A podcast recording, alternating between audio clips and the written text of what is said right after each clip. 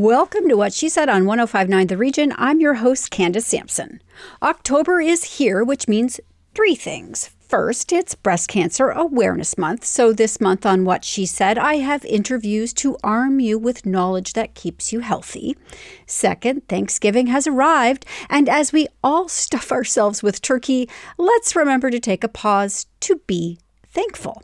Despite the hardship of the last year, there are always silver linings.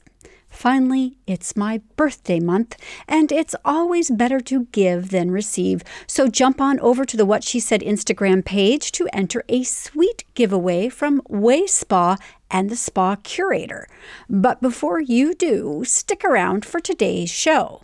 My first guest is Dr. Paula Gordon from Dense Breasts Canada, who shares details of a new report that provides insight into how outdated and inconsistent breast screening practices across Canada are resulting in confusion over how and when women should get screened, dismissal by women's concerns by healthcare practitioners, and tragic late diagnoses of breast cancer.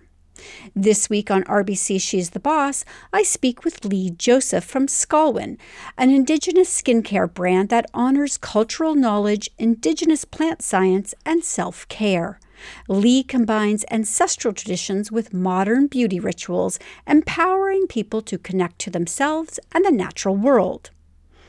Anne Brodie has entertainment you don't want to miss this week, including Canadian Indigenous filmmaker Danis Goulet's Night Raiders, the Wild West film Old Henry starring Tim Black Nelson, Hulu's delicious Baker's Dozen, and the highly entertaining one off look at the dozens of bare-faced movie tropes we've endured as a society over the past 100 plus years on Netflix, called Attack of the Hollywood Cliche, hosted by Rob Lowe. This week's explosive news about Facebook and Instagram has us all questioning how much division social media platforms are actually creating in society.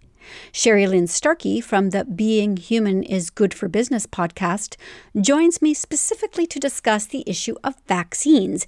And you may be surprised to hear that she thinks social media is not driving us apart on this issue. Denise Chand and Jennifer John, founders of the Sacred Space Coaching, join me to share a few tips for breaking free of the rut this pandemic has placed many of us in and how to embrace your life to become unstoppable. Finally, Rose Powell from Zealous Baby Care wants to ensure that everyone in the family, from baby to mom, dad, and siblings, are getting the rest they need so they can all be at their best. Rose shares how she helps families achieve that. It's another full week at What She Said with interviews that empower, educate, and entertain. So let's jump in right now on 1059 The Region.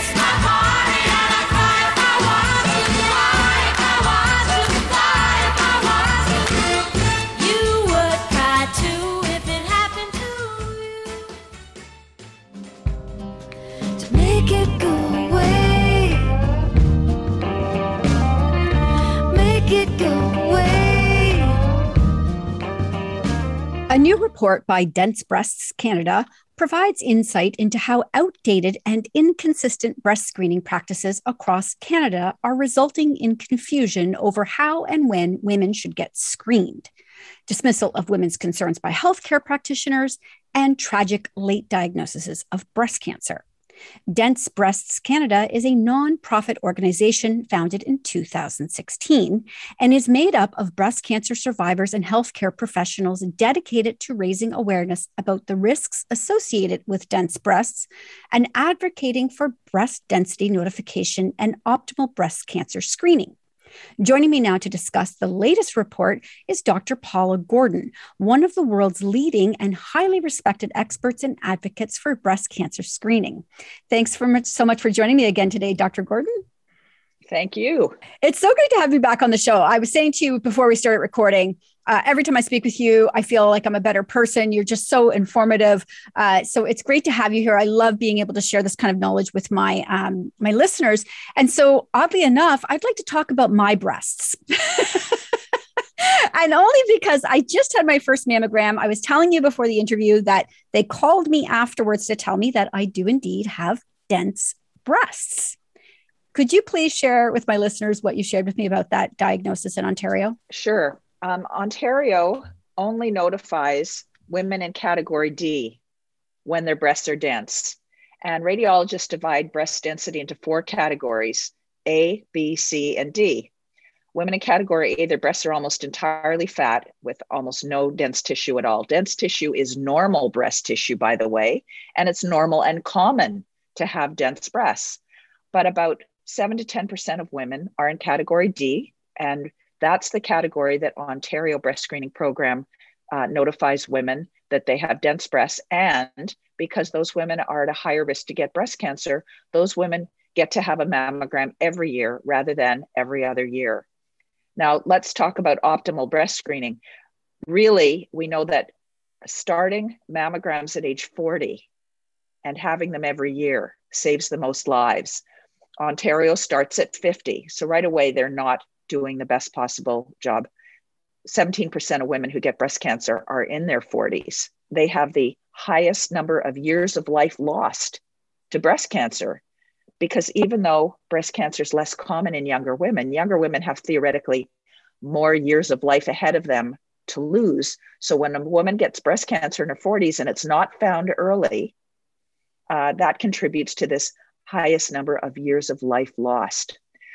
Women in category C, the second highest density category, are not told their breast density in Ontario. Uh, I believe all women should know their breast density even if they're category A. Good to know. Just like you would hope that most people are told their blood pressure, for example, when they get their blood pressure taken by a healthcare professional. It's a piece of health information that women deserve to know.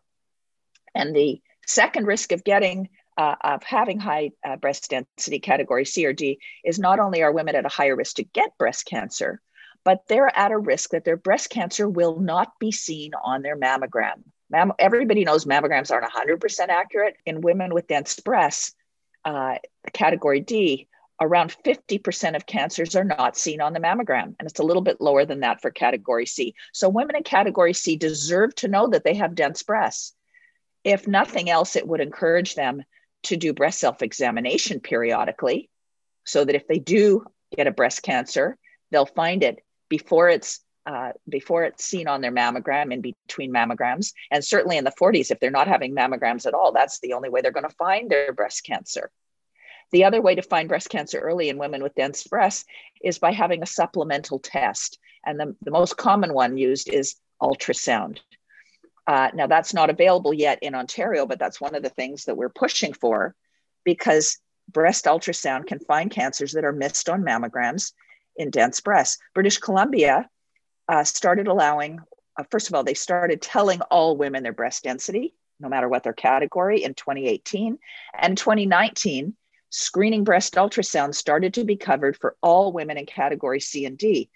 And in the first year of us doing high volume breast screening in our practice, we're finding seven cancers per thousand women screened. That's almost twice as many as what was in the literature, the scientific literature leading up to that time. So those are cancers that are small, they're under a centimeter. Those are women who can have a lumpectomy and not need a mastectomy. And um, those are cancers that were missed on their mammogram. So ideally, Ontario, where you are, should start telling all women their breast density and start offering screening breast ultrasound. It varies from province to province, unfortunately, in Canada every province does their own thing in terms of what they offer. And there's a brand new website, mybreastscreening.ca, where women can go and see what's available in their province. And if you see that you can't, you aren't told your breast density in your province, or you can't have screening ultrasound, or even if you, your province starts at 50, women can speak up and advocate for better screening. That's how British Columbia got the density notification and the screening ultrasound made available. Patients, women whose cancers were found late because they weren't told their density and they had dense breasts and their cancers were missed on their mammograms, those women banded together and they started to lobby. And I always say politicians don't listen to doctors, they listen to voters. And it was hearing those stories from those women, the women who will tell you their story. They're so brave and they're generous because what they're doing is they're putting themselves out there to try to help other women who haven't yet had breast cancer. We need more women to do that advocacy so Ontario and the other provinces can start doing a better job of screening for breast cancer. I, and I also just want to add in here that this is women genuinely you need to educate yourself you need to go and find this information just such an eye opener for me having this conversation with you. Nobody called me and said, You're in D category. They just called me and said, uh, Your mammogram says you have dense breasts and we would like to screen you yearly. That was all the information presented to me. Now, that's very vague, doesn't give me a lots of information, and certainly did not make me want to go say, Well, I'll have an ultrasound or, or advocate for that because the information was not provided. So we need to get that ourselves, right? You definitely do, especially because this information is not known to a lot of doctors. If you talk to your family doctor, they may not understand the implications of having dense breasts. In fact, in some ways, doctors have been misled. There's a panel called the Canadian Task Force on Preventive Healthcare. We could talk about that for an hour, but they tell doctors that women with dense breasts don't need any special additional screening. In fact, they're the panel that says don't start screening until age 50, even though the people on that panel know that means more women will die. They're saying they discourage screening starting in the 40s. So you may know more about your do- than your doctor about dense breasts, and a place to learn about that is the other website, which is densebreastscanada.ca, and that's two breasts, dense breasts with an S, Canada. So you, there's lots of information for women to educate themselves yeah and and and, that, and again it's just so important to know yourself and particularly right now with all the healthcare system being under such strain uh, there is a lot of things falling through the cracks. So you have to advocate and speak up for yourself uh, constantly and be pushing for these tests. Um, i want to be able to direct people to find out more again. So if you could please name those uh, two websites one more time for people and where they can connect with you uh, on social media. So I'm on uh, Twitter at Dr. Paula Gordon.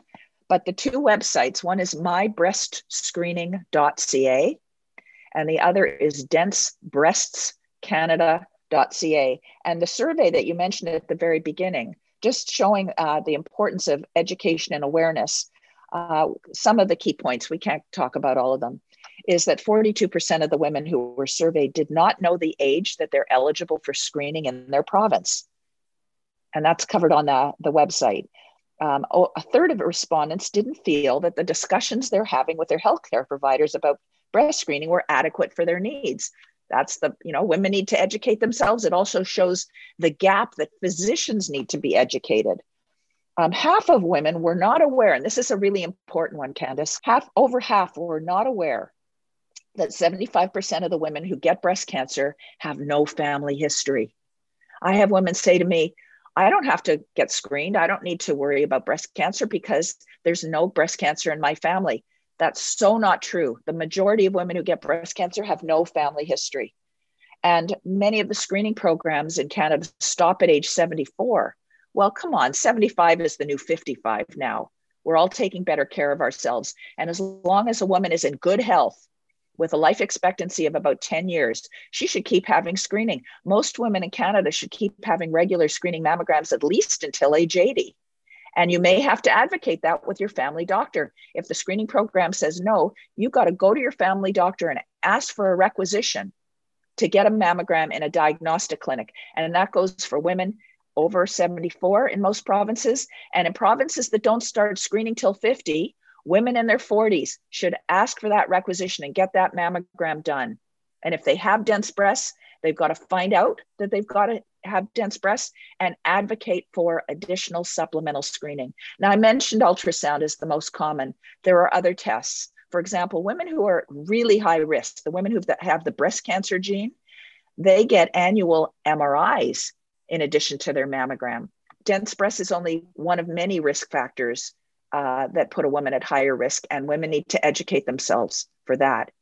So, densebreastcanada.ca and mybreastscreening.ca. All right. Dr. Gordon, you're always a wealth of knowledge. Thank you so much for joining me today. Thank you.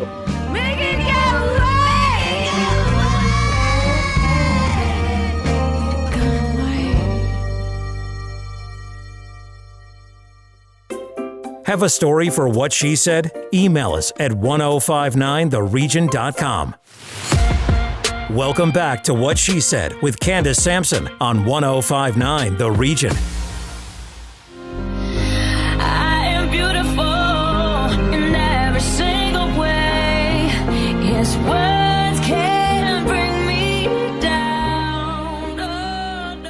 As consumers become increasingly wary of potential toxicity in cosmetics, the natural and organic beauty industry is experiencing explosive growth, accounting for over $54 billion in sales annually and growing. Today's RBC She's the Boss segment is spotlighting Sḵwálwen, an Indigenous skincare brand that honors cultural knowledge, Indigenous plant science, and self care incorporating sustainably harvested and sourced botanicals, founder and ethnobotanist Leigh Joseph combines ancestral traditions with modern beauty rituals, empowering people to connect to themselves and the natural world. Welcome to What She Said, Leigh. Thank you so much. I have to ask, what is an ethnobotanist? I, I've never heard of this before. So maybe you could explain it to everybody. Sure. So, an ethnobotanist is somebody who studies an area of research that looks at the cultural interrelationships between people and plants. So, it really takes it beyond just the use or the ways that you know plants can kind of benefit us, and it really is looking at the relationship there.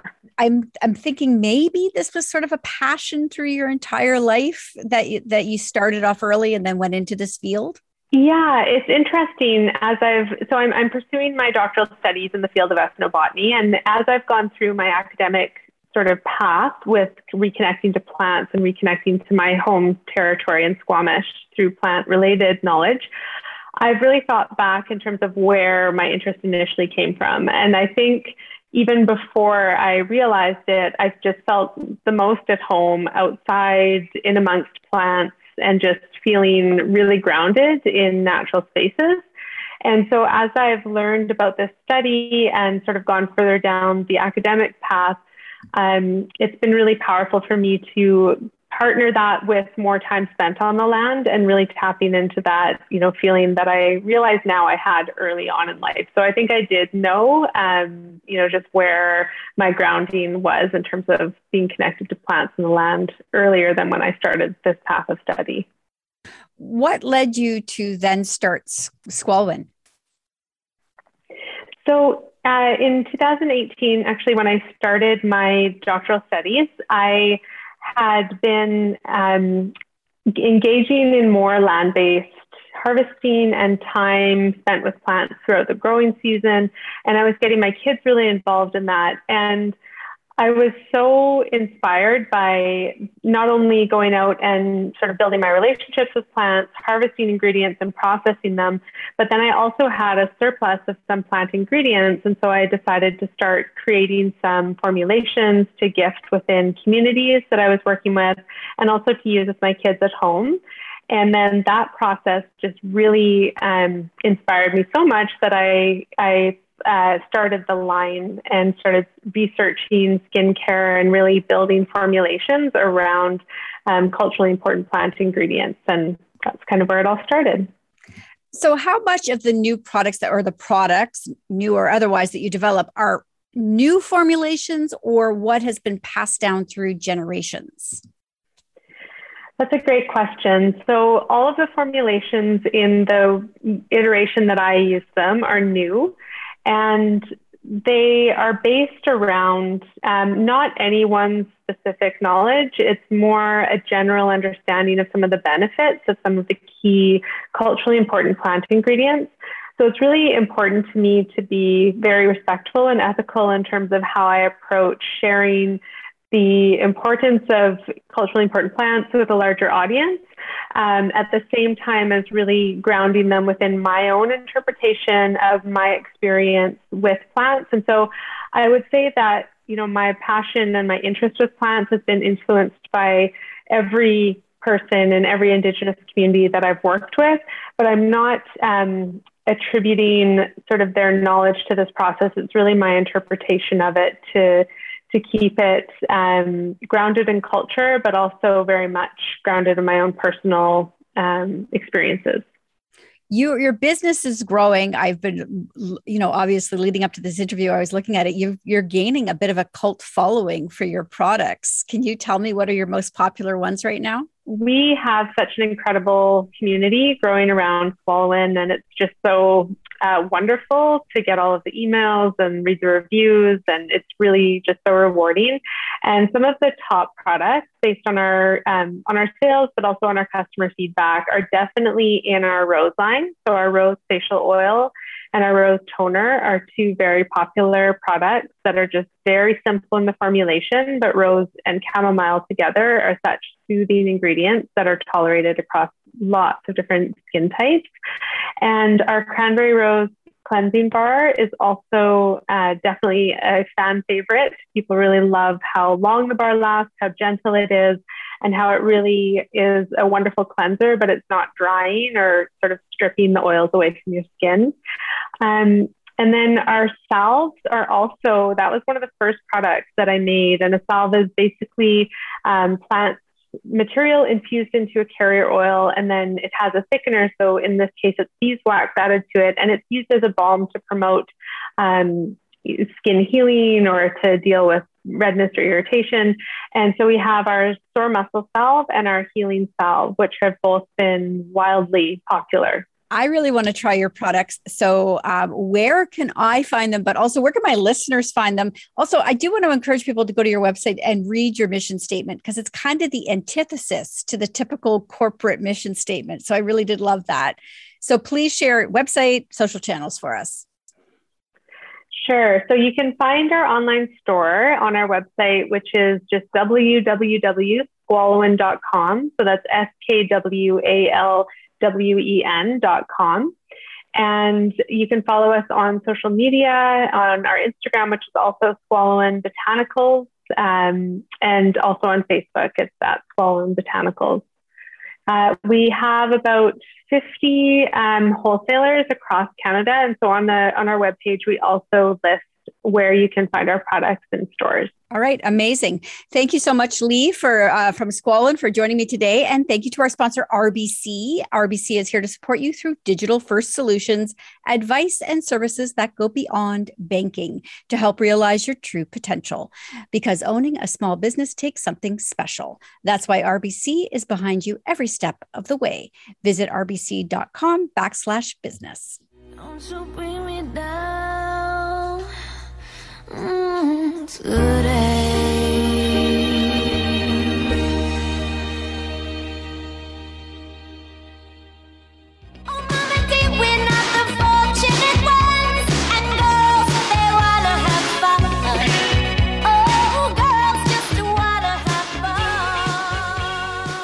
off of a mini holiday, a well deserved mini holiday, is Anne Brodie. Anne, are you rested? Sort of. Now, now we're in awards season, so. well, you you get a nice little break between TIFF and award season. I do. Uh, I nice. live for it. Thank you. All right. Yeah. Well, we have amazing movies and shows to get to this week. Um, and I think we really need to start off with Night Raiders because um, that one hits home right now. Oh, does it ever? The timing is incredible. Um, so Denny, Danis Goulet's film is about basically residential schools, only modernized to a sort of a dystopian future where the country is completely disabled and and destroyed and being and occupied by a by a dictatorial system. They're stealing all the children, taking them to the academy stripping them of their heritage, whatever it is, whether it's indigenous or you know Anglo or Chinese, whatever, to make them assets of the government, soldiers and whatnot. Uh, Elle-Máijá Tailfeathers stars as Mother Niska. She's been hiding her daughter in the woods for six years, but then drones discover them military drones so they have to they canoe into the city to hide out there and eventually um, you know what would happen happens. The daughter's taken away. And so uh, Niska, the mother, joins a group of indigenous underground vigilantes who are planning to free kids from from the academy. It's an amazing story on so many levels because it calls the, recalls the residential school system. It it sort of enters into mythology, which is a wonderful thing that you wouldn't expect in a in a sci-fi thriller like this that's grounded in in you know real hard facts. Um, it, it's just wonderful, and it's open uh, this now, and it's opening the imagineNATIVE Film Festival on October nineteenth. So you get a chance to see it in a couple of different ways. All right, tell me about Old Henry. What a great film!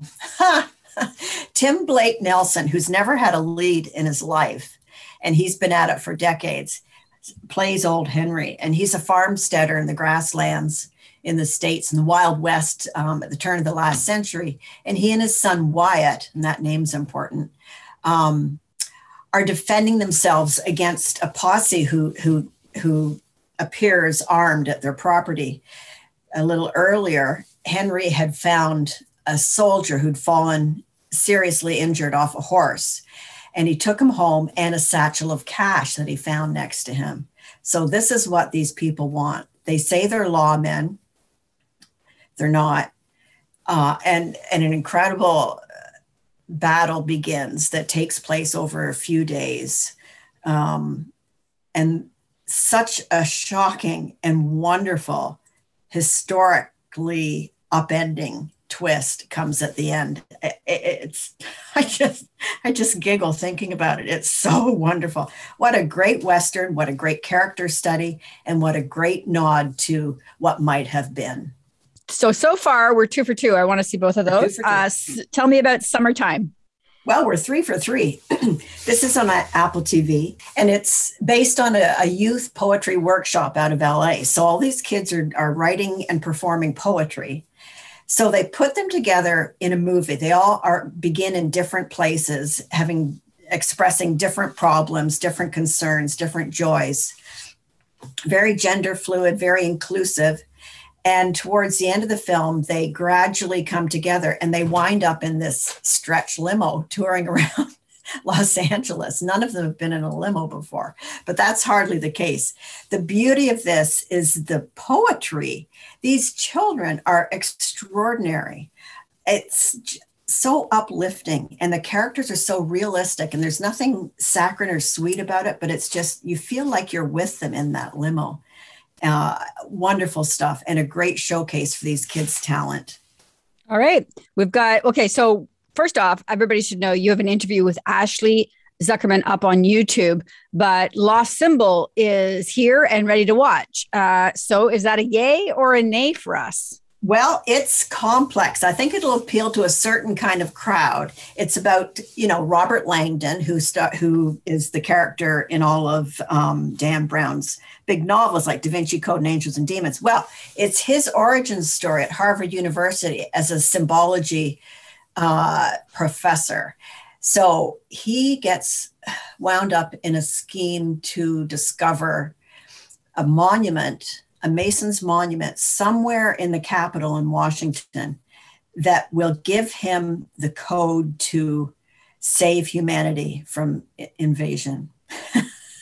Well, Sounds out of sight, right? I'm not surprised that Robert Langdon would never have a dull moment in his life, um, which leads me to think it's a bit of a cliche. And quickly, we have about 30 seconds. You think Attack of the Hollywood cliche is a must oh see right now?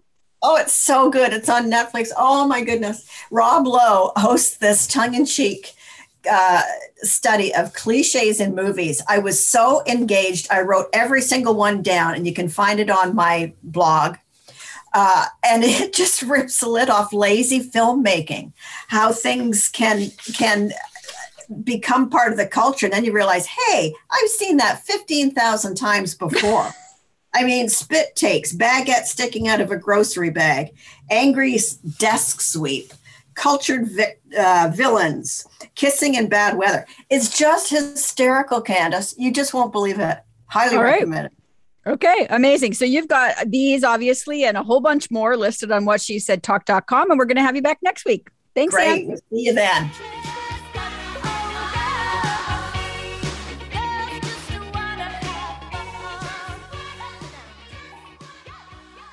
More with Candace Sampson and what she said coming up on 1059 The Region. Welcome back to What She Said with Candace Sampson on 1059 The Region. Let's go, girls. No inhibitions, make no conditions, get a little out of line. In light of this week's fallout from whistleblower Frances Haugen, we can no longer deny that social media has created and is now fueling a societal divide. My next guest is an award winning communications consultant, problem solver, and big picture thinker.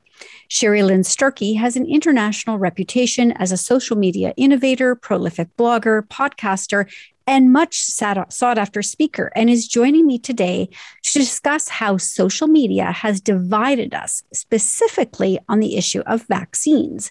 Welcome to the show, Sherry Lynn. Hey, hi. Thanks for having me. This news that came out about, you know, Facebook and Instagram was was monumental. It was huge news. Everybody is talking about it, but it's something we all know really has been happening for a long time. Particularly, we've watched it unfold with vaccines over the last 18 months.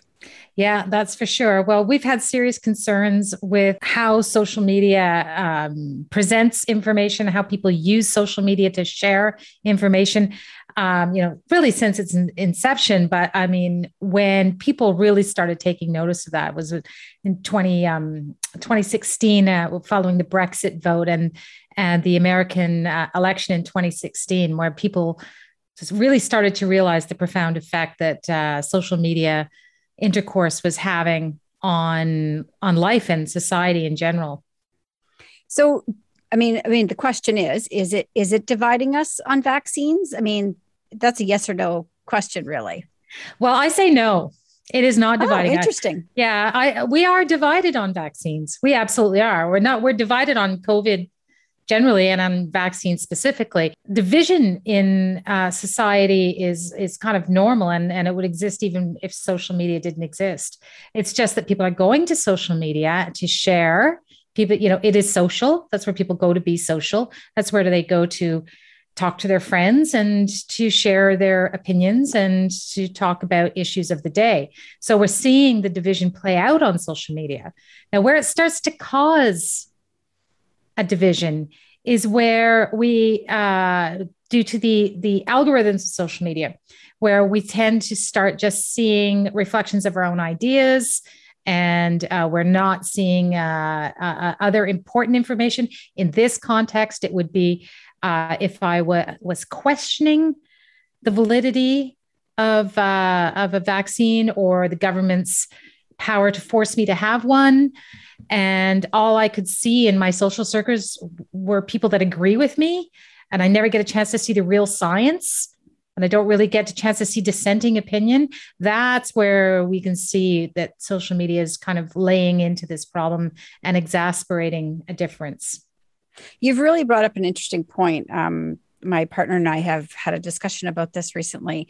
And if you disagree in any way, shape, or form with what's happening on the side of vaccines, you get lumped in with the people wearing tinfoil on their head, and uh, you know you're immediately dismissed. Your concerns are thrown out uh, because you're just you are either for or against. There's no room, it seems, to have discussion or debate anymore about this. Do you find that's true?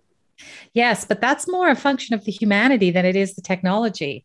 Um, Interesting. Shakespeare talked about the uh, the rule of the mob in uh, in his play Hamlet. You know, you blocks, you stones, you worse than senseless things. That was back in the 1600s. So yeah, that is one of the issues around social media is mob rule.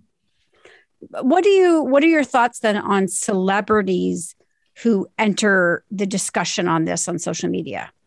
Yeah, this is a really interesting issue because we've had a number of, of celebrities come into the fray on this, both pro and against the vaccine. You know, Nicki Minaj a couple of weeks ago a furor, caused a fury with her tweet about you know some third party some distant relation or something had told her something she tweeted it out you know not giving much mind to the fact that she's followed by millions and millions of people and that she might actually be influencing uh, their decisions. And then of course um, the scientists and the politicians and the doctors came out whole scale very quickly to dispute the facts that you know that she had put forward. But what was the sad thing about that was it was a lot of energy really a lot of energy of very busy people were put towards trying to make that right when they could have been spending their time and energy in other places.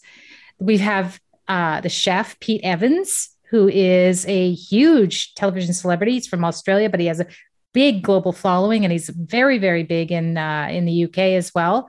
Well his his anti-vax views is it's ruined his career right? He's thrown off tv he's thrown off social media. He's been taken away uh, he's had his accounts um, shut down. He's had all his content deleted. And we've had some supermodels and a, a lot of other celebrities that have come out. As you were saying earlier maybe just saying hey why I should be forced to do this. So, you know, does the government have the uh, authority to force me to do this? And you know i, I think it's it's okay to, to dissent to have a, a, different opinion but you know with mob rule they are getting shouted down.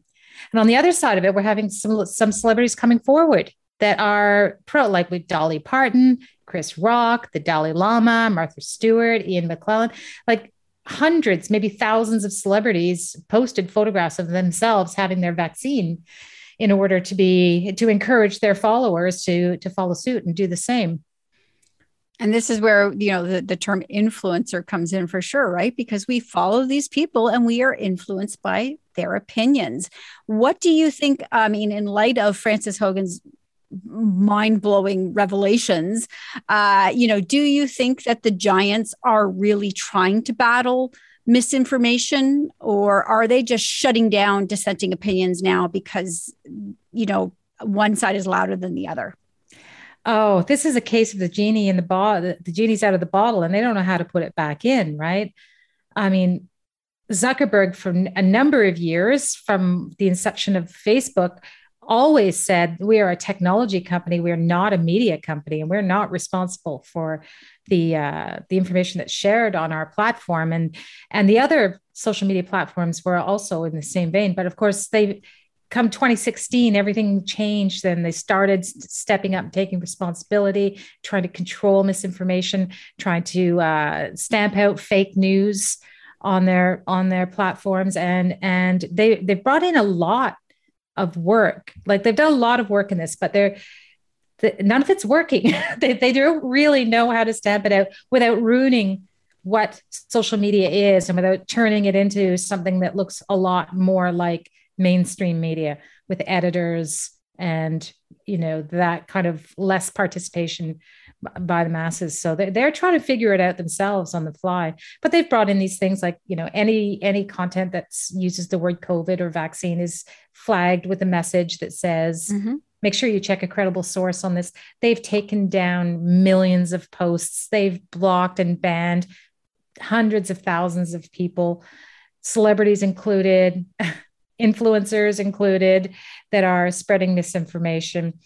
And I think that we should kind of ask ourselves like, okay, they're doing this now around vaccine stuff, but you know, when, when we step through that door and we give them this power to censor whole swaths of conversation what what does that hold for the future for us we don't know what the future holds and it's interesting you know you talk about the masses. We, you know you and i and we're all part of the masses. And i think about my social media feed i'm absolutely in an echo chamber. I'm not interested you know i i filter out people who irritate me with with some of their opinions. It's my play it's my sandbox right? Mm-hmm. um but you know how are we maybe doing more harm to ourselves than good at this point? Well you say that you do that but you know most people don't. Most people almost feel victimized by social media because they don't really understand like it's becoming a very complicated tool to use. And it's certainly when it comes to protecting your own privacy and your own feeds it's you know you have to jump through a lot of hoops to control your social media but the, the controls are there So if you see something that you don't like or something you don't agree with, you can block it, you can unfollow, you can go and follow other people that have the uh, you know a like opinion or or someone whose um, um, expertise you admire and you want to hear their news and information. So you have a lot of control about how you use social media and and who's in your your community and who you're going to see in your feeds. A lot of people don't know that though, and that's that's where you get all this kind of outrage where people are like, somebody said something wrong on the internet, and I'm going to correct them. Yeah, well, it's a great point, and this is a conversation I think that has to be ongoing. Um, so I want to encourage people to go follow you. Obviously, listen to your podcast because you talk about this all the time. Um, I follow you religiously. So uh, can you please let people know uh, where they can find you? Well, if you just Google Sherilynne, I'm S H E R R I L Y N N E. You're going to find me on social. Um, my podcast, however, might be a little bit more difficult to find. It's called Being Human is Good for Business. And it's a, uh, I get to sit down and chat with three leadership um, experts uh, a couple of times a month and talk about really cool uh, things for people that are in business. And so uh, check out the Being Human is Good for Business Leadership podcast. And you can find that wherever you subscribe to most of your podcasts. All right, incredible. Thank you so much for joining me today, Sherilynne. Thanks for having me on the show.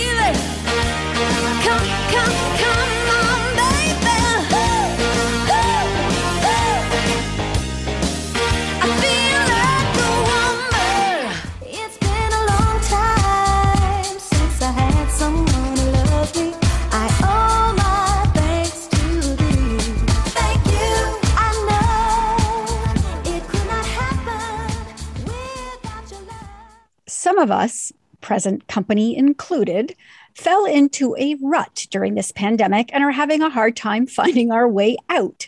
First, what she said is a judgment free zone, so you're safe mm-hmm. here. Second, help has arrived. Denise Chand and Jennifer John are certified cognitive behavioral and relationship coaches, unstuck experts, authors, and founders of the Sacred Space Coaching, helping women across North America make empowering shifts to get unstuck in life and relationships. They are joining me now to share a few tips for breaking free of the rut and embracing your life to become unstoppable. Welcome to What She Said, Denise and Jennifer. It's great to have you here. And I really want to start with sort of your first point as about um, self worth. Why is that concept so important in this journey? You know, Candace, I think it's it's something that we we don't really connect to our journey in life and how important self worth is. Because when our self worth is high, when we give true value to who we are, it, it, helps us to make better decisions, better choices, even choices in a mate, in a partner. Um, it, it sort of like guides us as a compass because the higher our self worth is, the higher our self esteem is and how we feel it, how we view ourselves. It's so important because if we're not viewing ourselves in the right light, what tends to happen is that we make choices from that place. And that the choices that we make may not be serving us in the best way or in the best light. So there does have to be a certain sense of uh, self-assessment going on if, to, to create this new life, right? And I think some of that probably has to do with the baggage we carry uh, through our lives. You know, there's a lot of hurt that goes along with this. So how do those healing that past, how does that make us stronger? Well, first of all, like when we carry, you know, it's the healing of past pain it, it is hard. And if we don't deal with it it, it it it keeps growing and it grows and it grows and it grows and it keep and it goes forward. So we have to first understand how the mind works. So the mind um, our thoughts and opinion they they shape um, our feelings and reaction to a situation. They influence our, our in everything we do with respect to our other person or our situation. So it's really important that we we deal with the past hurts, we deal with the disappointments, we deal with that because what happens it hinders each step we make. It hinders our decision, even getting into a relationship because we carry the baggage. And you know what? The best weight to lose and the healthiest weight to lose is the baggage from the past. is all those weight from the past, the hurt, everything. So it's very important because it keeps us not even mentally healthy, but physically as well too, and it allows us to make sound decisions moving forward. We And- talk about this concept a lot on what she said, you know, about letting the past go and growing Mhm. and being a better person. Yeah. And I I just know, I know what people are thinking. They're saying this is so much easier said than done. Which I guess is where you come in in the coaching. Mhm. And so how do you help people embrace I guess their happiness within to go forth and embrace their happiness with others? you know the thing is is that first we got to be happy with ourselves. And one of the things we do in, in our coaching is act is becoming more self-aware. Doing that self-assessment stepping back and literally looking at our lives in a, in a sense of what's been happening what has been serving us well and what hasn't. What has been truly bringing us that happiness that we need and what we truly desire.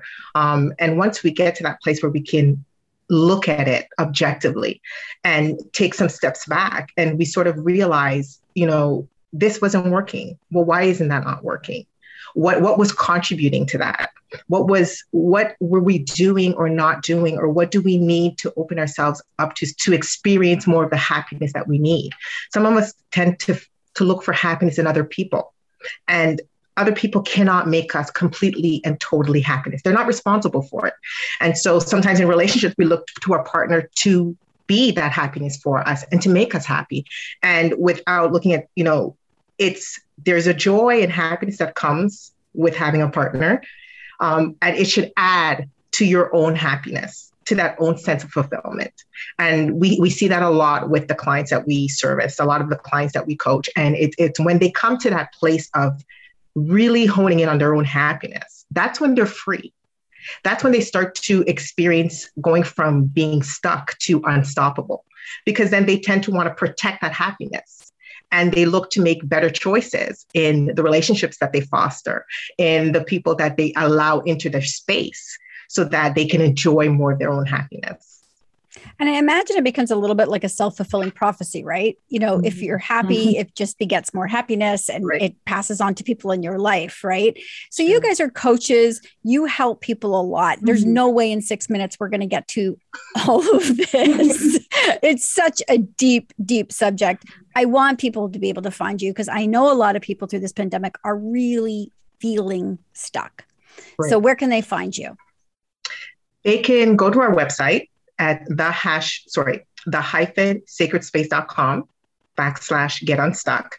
Um, they can follow denise on instagram at denise chan underscore clc or myself jennifer john underscore clc all of our information the programs that we have group coaching individual coaching it's all there and they can contact us on on instagram. Dm us. We do respond to our dms um, we're very active on Instagram, and so they can reach out anytime. All right, amazing. Thank you so much for joining me today, ladies. This was this was wonderful. Thank Thanks you, for having Candace. us, Candace. We you. appreciate it. Shining your light on me. I prayed a long time for it. Stick around. More What She Said with Candace Sampson coming up on 1059 The Region. Welcome back to What She Said with Candace Sampson on 1059 The Region.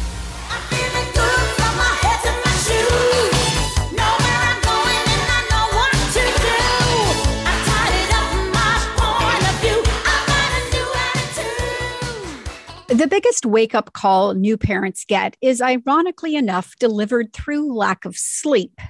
My next guest wants to ensure that everyone in the family, from baby to mom, dad, and siblings, are getting the rest they need so they are all at their best. Rose Powell is a highly specialized and trained care provider of newborn babies in the parent's home and the founder of Zealous Baby Care. She joins me today to share why it's so important to establish proper sleep patterns for everyone when new baby comes home. Welcome to the show, Rose. Good morning and thank you. Thank you for having me. Let's talk about caring for a baby because, you know, um, I remember when my daughters came home, it, it is really overwhelming. And everybody tells you about the importance of sleep, but I don't think we really fully understand how hard that's going to be to establish. It is really one of those things that you need to experience it. Not to undermine what someone else has tell you, tell you. You know how they say when somebody tells you something, take with a grain of salt. This is one of those things. Take a teaspoon of salt. You really do need to know that sleep is a big factor. And it is a big factor both for the baby and for the mom. For the baby, it's the brain development. It, it directs a lot of things how they eat, how they interact with you, how they develop. So the sleep is extremely important.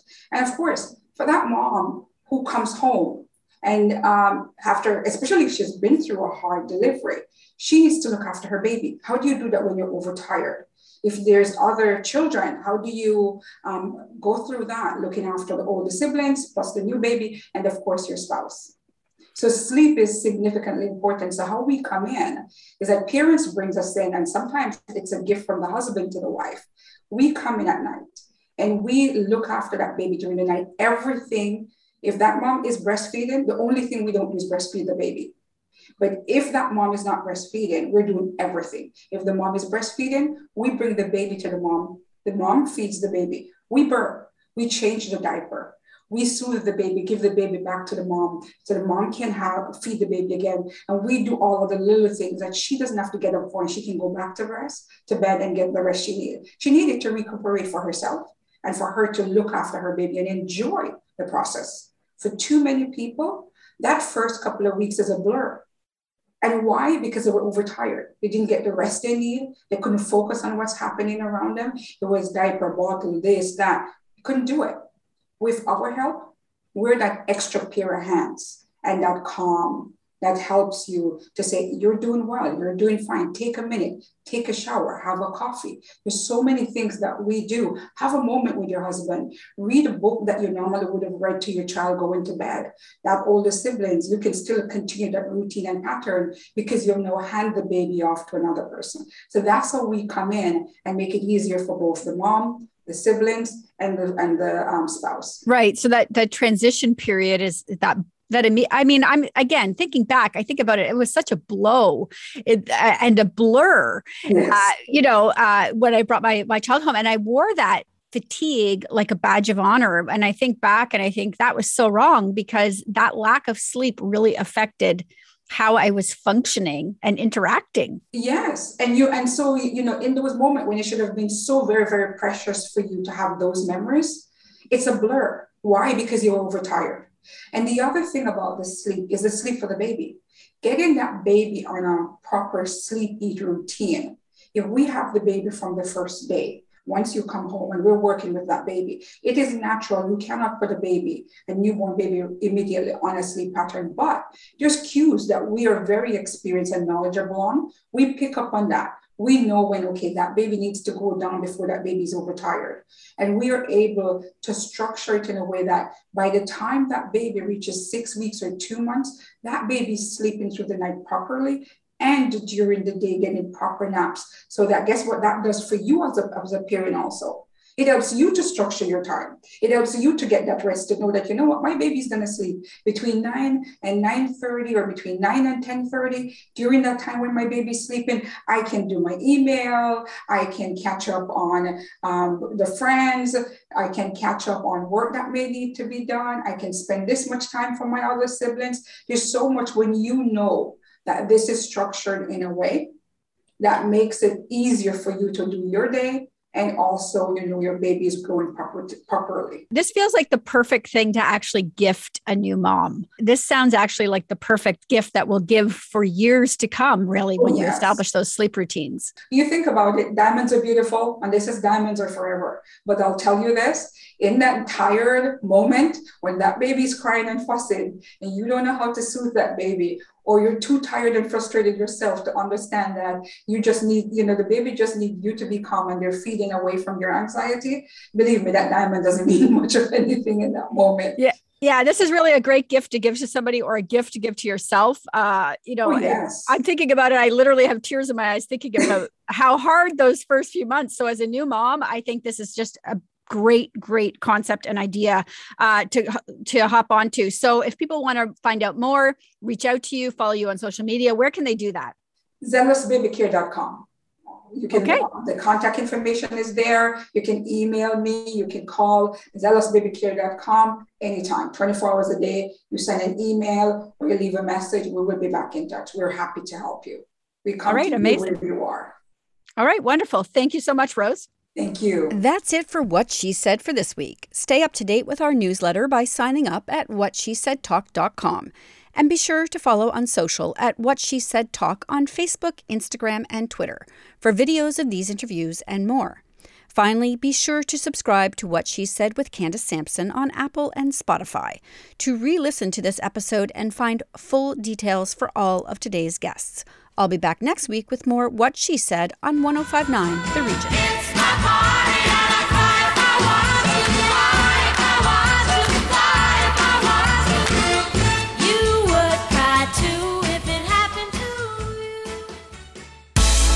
Previous episodes of What She Said on 1059theregion.com.